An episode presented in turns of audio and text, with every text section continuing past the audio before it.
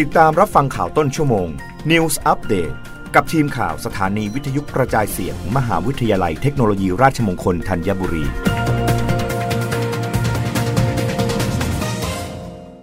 รับฟังข่าวต้นชั่วโมงโดยทีมข่าววิทยุราชมงคลธัญบุรีค่ะ รัฐบาลตั้งเป้าจัดทำงบประมาณแบบสมดุลใน 10 ปี เสริมความมั่นคงฐานะการคลังนายอาคมเติมพิทยาภัยศิษย์ รัฐมนตรีว่าการกระทรวงการคลัง กล่าวในระหว่างการประชุมเชิงปฏิบัติการทางวิชาการ OECD ASEAN Senior Budget Official Meeting ว่า กระทรวงการคลังได้หารือและชี้แจงถึงแนวทางการจัดทำงบประมาณ ในช่วงหลังการแพร่ระบาดของโควิด -19 ซึ่งในช่วงการระบาดของโควิด -19 ที่ผ่านมา รัฐบาลได้ใช้งบประมาณจำนวนมากเพื่อช่วยเหลือเยียวยาประชาชนและภาคธุรกิจ ซึ่งหลังจากสถานการณ์การระบาดเริ่มคลี่คลาย ก็จำเป็นจะต้องจัดทำงบประมาณแบบขาดดุลลดลง เพื่อสร้างความมั่นคงให้กับฐานะการคลัง รวมถึงแนวทางการปฏิรูปการจัดเก็บรายได้ ซึ่งประเทศไทยตั้งเป้าหมายจัดทำงบประมาณแบบสมดุลให้ได้ภายใน 10 ปี หรือภายในปีงบประมาณ 2575 กระทรวงการคลังได้ชี้แจงกับ OECD โดยคาดการว่าเศรษฐกิจไทยในปี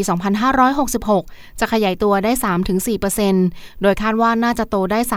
3.8%ซึ่งมาจากการลงทุนที่มีความต่อเนื่อง เพื่อสร้างขีดความสามารถทางการแข่งขันให้กับประเทศ และชดเชยช่วง 2 ปีที่ผ่านมา ที่มีการจัดสรรงบประมาณในโครงการลงทุนได้น้อย เพราะต้องเอางบประมาณไปดูแลการเยียวยาประชาชนที่ได้รับผลกระทบจากโควิด -19 ทั้งนี้การปฏิรูปการจัดเก็บรายได้ของไทย หลักๆ มาจาก 3 ทางคือ 1. การปฏิรูปการจัดเก็บภาษี 2. รายได้จากรัฐวิสาหกิจและ 3. รายได้จากเงินกู้ โดยที่ผ่านมากระทรวงการคลังก็ได้เริ่มดำเนินการผ่านการจัดเก็บภาษี e-service จากผู้ประกอบการแพลตฟอร์มต่างประเทศ การจัดเก็บภาษีทรัพย์สิน ภาษีที่ดิน และภาษีมรดก ซึ่งในส่วนนี้จะทำให้เป็นฐานรายได้ใหม่ของรัฐบาล